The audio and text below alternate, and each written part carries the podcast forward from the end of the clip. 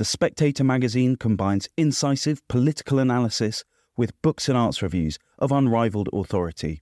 Subscribe today for just twelve pounds and receive a twelve-week subscription in print and online, plus a twenty pounds Amazon gift voucher, absolutely free. Go to spectator.co.uk forward slash voucher.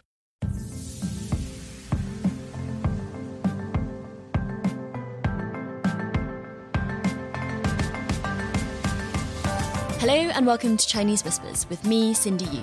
Every episode I'll be talking to journalists, experts and long-time China watchers about the latest in Chinese politics, society and more. There'll be a smattering of history to catch you up on the background knowledge and some context as well. How do the Chinese see these issues? Two years ago, Richard Moore, head of M I six, said that China was now the organisation's single greatest priority. Parliamentarians and the British public have been starkly reminded of this by last week's news that a parliamentary researcher had been arrested on suspicion of spying for China.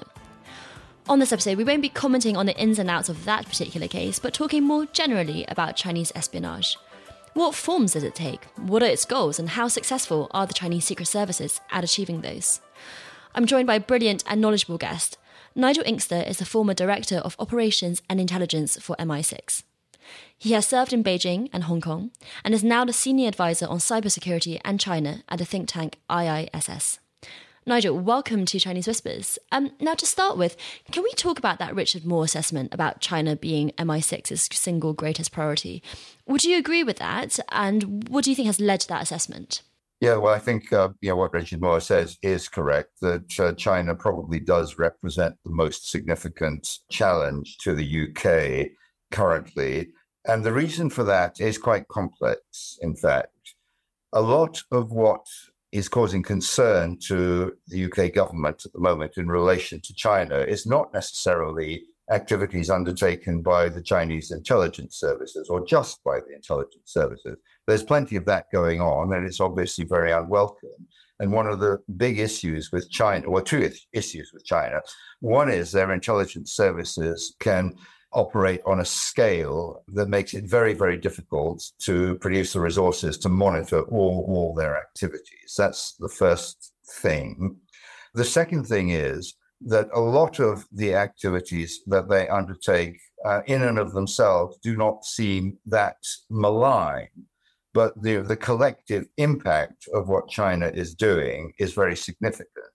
And to my first point, the Chinese intelligence services as such, in particular the Ministry of State Security, which is both an external and an internal service, you know, they're, they're very active in collecting all around the world, you know, pretty much every country of, of any consequence or concern.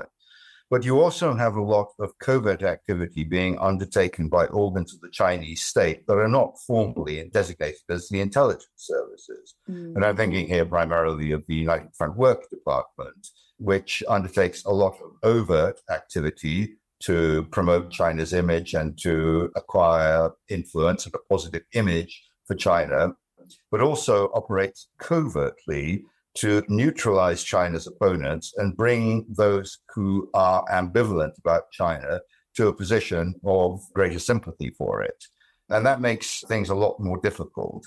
And I think it, you know, the real point here, uh, Cindy, is that uh, China is probably best thought of as an intelligence state in much the same way as the Venetian Republic was at its apogee in, say, the, the sixteenth century, in the sense that covert activity is kind of baked into the fabric of the state in a way that it simply could not be in a liberal democracy. Covert activity is, is integral to the way the whole system works, and m- many people can find themselves getting involved in some form of covert activity. We've got a Chinese intelligence law that was passed a couple of years ago that uh, requires all Chinese nationals, residents, to cooperate with China's intelligence services. As with many Chinese laws, that simply served to formalize a situation that had, you know, been in existence, you know, since forever. So, you know, it, it is in many ways best thought of as an all of state, if not all of nation, approach to intelligence collection and covert activity. I wonder if we can talk a little bit about the various governmental arms that you've talked about and just go into them a bit more. You know, we, we hear a lot about M S S, the Ministry for State Security. Obviously, you've mentioned the United Front. Can you paint an overview of what those various arms look like and what they do? Okay. Well, the first thing to say is that the Ministry of State Security, for all it is described as a ministry, is first and foremost an organ of the party. And, you know, its fundamental mission is to preserve and protect the security of the party. And Ministry of State Security cadre officers are sworn to be absolutely loyal to the party. Um, you know, that is, you know, the, the, the commitment that they make. And that is, in many ways, the primary qualification for being accepted in, into the Ministry of State Security, this readiness to, you know, be absolutely loyal to the to the party. In a way that the People's Liberation Army is loyal to the party, but not to the state. Exactly, indeed, indeed yes. And you know, the, the People's Liberation Army, you know, is the armed wing of the Communist Party rather than a national army in the conventional sense. So the Ministry of State Security is a large, sprawling bureaucracy with uh, many departments, probably about one hundred thousand uh, officers in total. Nobody knows what the budget is, but it's very significant. China, as you know, spends more on security than it does on national defense. And the national defense budget is not exactly trivial. So we don't know what it is, but uh, they have uh, both a, a domestic and a, an external remit. So, you know, they are, if you like, a sort of security service come secret police, and they have mm. powers of arrest. And they also undertake uh, covert intelligence uh, gathering activities overseas, you know, various forms, going beyond what would be true for the intelligence services of liberal democracy. So departments, you know, looking at students, uh, you know, dissidents, that sort of thing. And this is not just restricted to China. It, you know, uh, the Chinese Communist Party thinks that any sign of dissidence, any sign of criticism anywhere in the world constitutes a threat which has to be neutralized. So they have, you know, all of this. You know, it's the, the, the M S S is divided up into the headquarters in Beijing and a series of provincial uh, state security bureaus. And it is the state security bureaus that do the bulk of the actual operational activity. So, you know, that is essentially how that works. You know, they, they, they've got a wide repertoire of ways to be present overseas, in embassies, in what we call legal residencies, but also using slots in Chinese state organizations, state media organizations. You know, there are many different personas they can adopt when uh, operating overseas. So that is the main one. And I think that that that is what is causing most of the focus at the moment. Until relatively recently, it was probably the People's Liberation Army Second Department of General Staff, two P L A for short, that did quite you know, more intelligence collection overseas than the M S S. But that has changed. Their role is, is much more restricted. They've been subsumed uh, within the Strategic Support Force of the P L A, and they are very, very much focused on the purely military side of things now. Uh, we've got the Ministry of Public Security, which is basically a police ministry, but can also operate overseas in certain circumstances, much as the British Security Service can operate overseas, whilst you know the British Secret Intelligence Service, M I six, can operate in the U K. These borders are, are never hard and fast.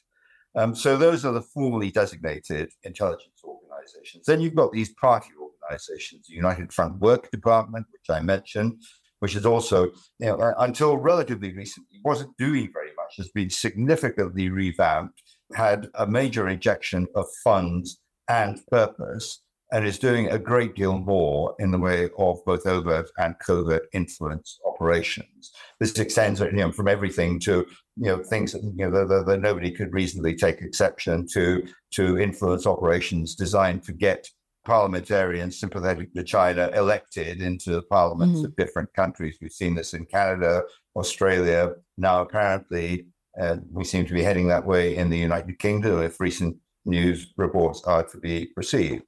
And then there is the, invest- you know, the International Liaison Department of the Communist Party, whose main function is to liaise with fraternal communist parties around the world, which aren't actually that many at the moment. But their remit goes much further than that in terms of, you know, the kinds of people they seek to engage with. And here, too, it's very much about influence, telling China's story well, as Xi Jinping has put it, and, you know, kind of winning friends and influencing people by whatever means they can. And Nigel, are they successful? It sounds like there's a lot going on here, a lot of chefs cooking right now. Are these, in your professional opinion, would you consider them as elite, successful espionage operations? Well, you know, the China's intelligence services over the last thirty years have um, excelled, I would say, in two areas. One is in terms of securing high-grade military intelligence and particularly um, military equipment from the United States.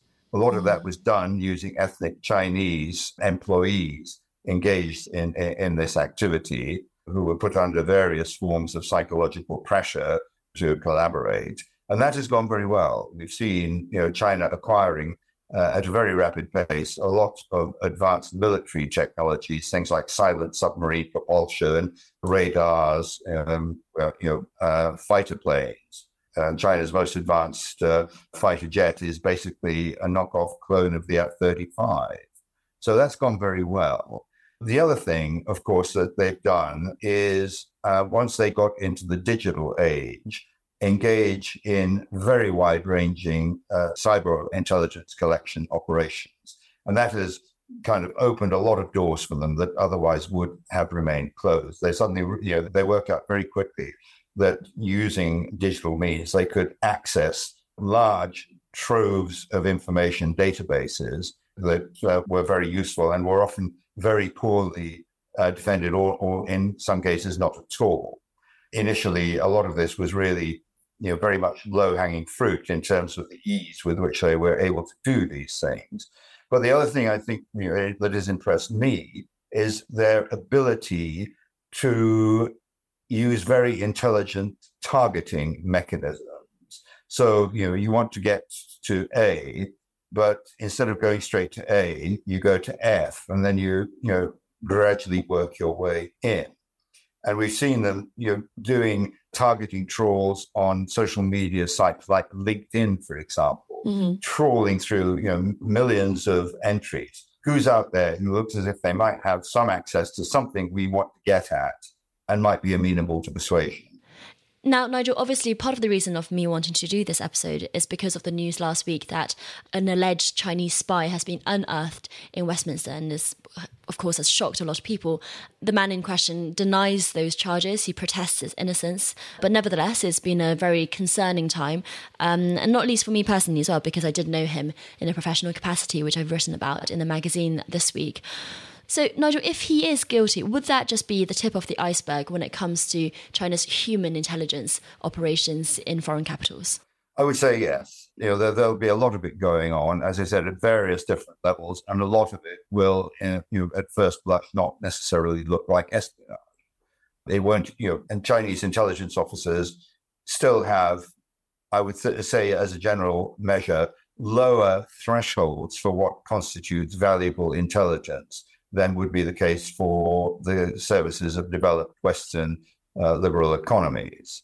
You know, they've got more catching up to do. There are a lot more things. Put at its most crude, there's a lot more they want to steal from us than we want to steal from them.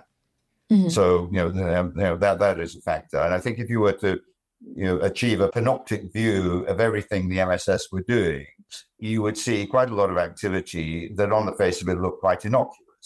They are paying people to produce reports which contain no classified information. But that is often used as a way of grooming an asset such that when and if they do get access to classified information, they're already in the habit of providing it. And they're probably getting paid. And, you know, any intelligence officer will tell you that irrespective of the motive of a particular agent, it always is a good idea to pay them because that kind of binds them in. You know, so there'll be a lot of that uh, going on. We've seen evidence of the Chinese intelligence services in China targeting young foreign students who've gone there to study and who, on the face of it, have no access to, to anything, but they are prepared to invest in such people in the hope that one day they can maneuver them into positions of access. And this, again, is something where they differ very much from Western intelligence services, who are subject to quite severe resource constraints. The Ministry of State Security appears to have money to burn. And what would motivate someone, uh, you know, who was not born and bred in China, who doesn't have, you know, I can imagine patriotism motivating someone, but what would motivate a non-Chinese citizen to do something like that? Well, I mean, you know, motivations are you know, funny things. Um, you know, there, there are common motivations, but the, the unique combinations are you know, particular to the individual. So, you know, everybody is to some degree motivated differently, even though the components of that motivation are always the same. You know, just as, you know, the human body is made up of a certain number of parts, you know, they're all the same, but uh, each combines a uniquely individualistic way.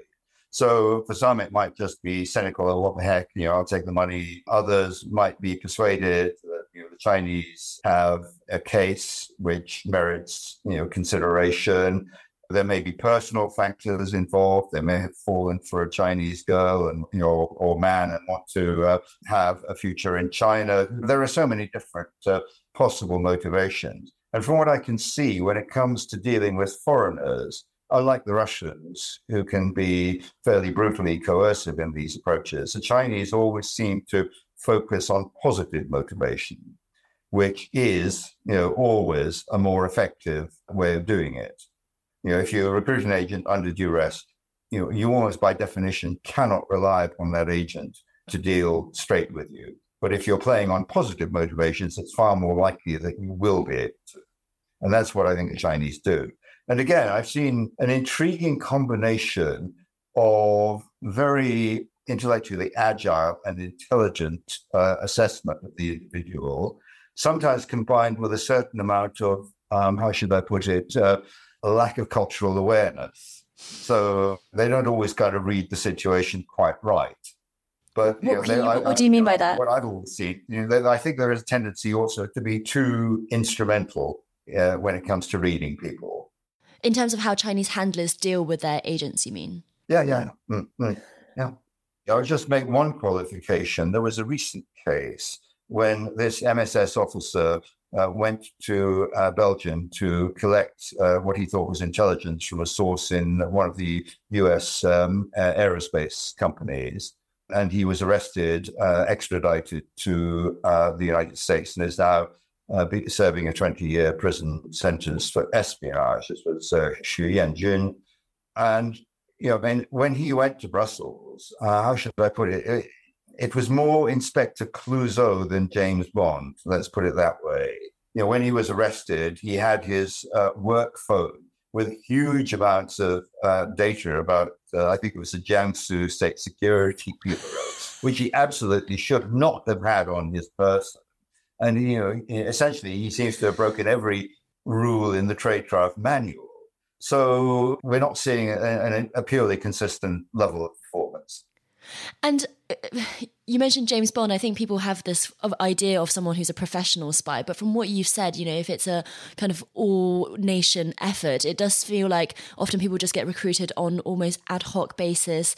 There might be a few documents all over time, but it's, you know, they, they're not trained to be intelligence agents. They're just simply recruited on missions. It, it might be an academic with a particular expertise who has an opportunity to travel to the West and see, see some material or talk to some people that otherwise would not be uh, accessible. And that person will be simply told, go and do it. They won't you know, get any training at all. I mean, there's another area where the Chinese have been very, you know, in, behaving very interestingly in the United States. It's quite clear now that they have been getting ordinary Chinese tourists and sending them to military locations around the U S, basically see how far they can get. And sometimes they can get quite far. Yes, indeed. Yeah, and, well, indeed, it's, it's rather worrying, in fact. But initially, this looked like the efforts of you know enthusiastic amateurs, but it now seems clear that this was a much more structured effort that was centrally planned, centrally directed. So when these people say, oh, we're just tourists, we accidentally, we were looking for the McDonald's, I think one of them said, you, you don't believe that. That's right, yes. And of course, if you look for the nearest McDonald's, it could well be on the nearest military base. But you don't buy that they were innocuous? I mean, some of them were innocuous, but some of them, you know, clearly were not. You know, they, they, they were you know, under instructions, you know, to go to the base, trying to get in and report back on how far they got, what the restrictions were, how well they were implemented, you know, were there any loopholes, et cetera, et cetera.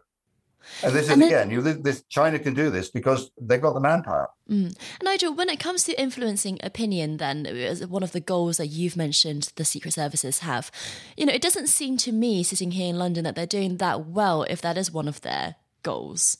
Obviously, it comes into a lot of things because there's also diplomats, public diplomacy, there's also China's actual policies and actions. But it doesn't really seem like...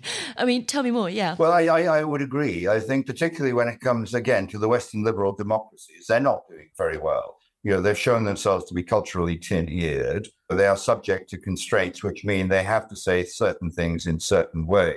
For the domestic audience, one finds that, you know, all Chinese propaganda tends to suffer from the fact that it is aimed primarily at a domestic, not uh, not an external audience. So it often jars. But I would say in other parts of the world, in what we should really stop calling the global South, or developing world, was much more complicated than that. The Chinese narrative plays much more effectively. You find in, you know, sub-Saharan Africa, for example, Chinese T V programs dubbed into whatever language are are widely watched. A lot of people go to China, you know, for education or for military training or police training or something like that.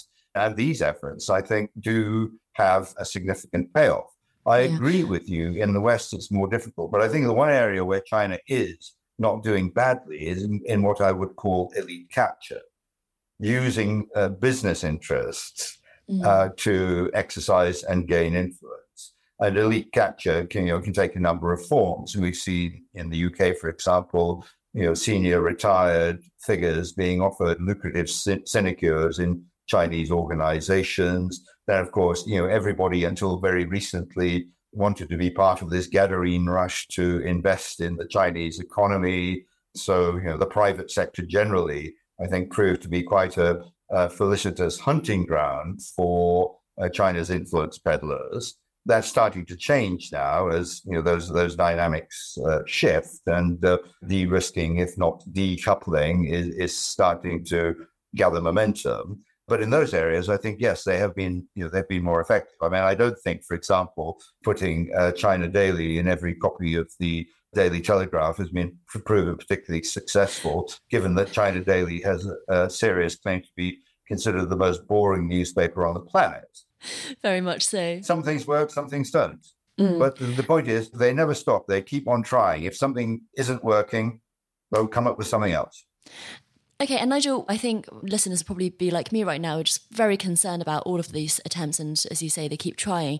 What about efforts to counter Chinese espionage then? And I, I don't want you to obviously divulge any M I six secrets or anything like that, but I think there are certain tactics that we have seen playing out. For example, leaking to the media. Perhaps you can talk about that. And also using things like legal force. I wondered if you can talk about the difference between the Official Secrets Act being replaced by the National Security Act for, as well. Okay. Well, on the first point, I mean, I think you know as well as I do that the Chinese Communist Party is incapable of being shamed. So putting things into the public domain will not cause the Chinese Communist Party to say, oh, my God, we're, we are busted, you know, we'll have to do better in future. But it does serve, I think, as, as, as a useful exercise in alerting the British public um, to the reality of this issue. And I think there is a growing imperative to do that, because there are lots of people in a country like the United Kingdom who are engaged with China, don't speak any Chinese, you know, can't decipher the code, so to speak, and are susceptible to being exploited by China. Their naivety or lack of uh, uh, you know, situational awareness is susceptible to exploitation. So I think there is an imperative necessity to educate of the wider public in what it is they're dealing with. Because China, you know, if they can't get headway with a central government, will often go to a regional level, talk to a local government, where they will probably receive a more sympathetic uh, reception, simply because there's nobody there who understands what's really going on. So, you know, th- this kind of thing needs to be addressed. You know, some universities uh, have been, I think, somewhat naive in terms of the kind of research projects they've uh, become entangled with China in. I'm not saying we shouldn't do this, but I think you, mm. the, the, there is need for much more discrimination and situational awareness than has been the case. So from that point of view, I think it has some utility, But um, I would say to be used with caution, because you don't want to overdo it or wear out your welcome. And you also don't want to create a kind of witch hunt atmosphere in which anybody of ethnic Chinese um, origin, in which I include every member of my family bar myself, one clearly does not want this kind of situation to arise, a sort of yellow barrel witch hunt kind of thing. So that's the first point. Um, Uh, on your second point on the legal issue, until very recently, the only legislation in the U K governing espionage was the Official Secrets Act, which had been developed uh, in the context of World War One, when espionage tended to be all about military secrets, you know, the secret plan for the Kaiser's uh, mobilization of a million troops by rail, that sort of thing. I mean, espionage has moved on a lot uh, since then. The Official Secrets Act didn't even think about issues like covert influence.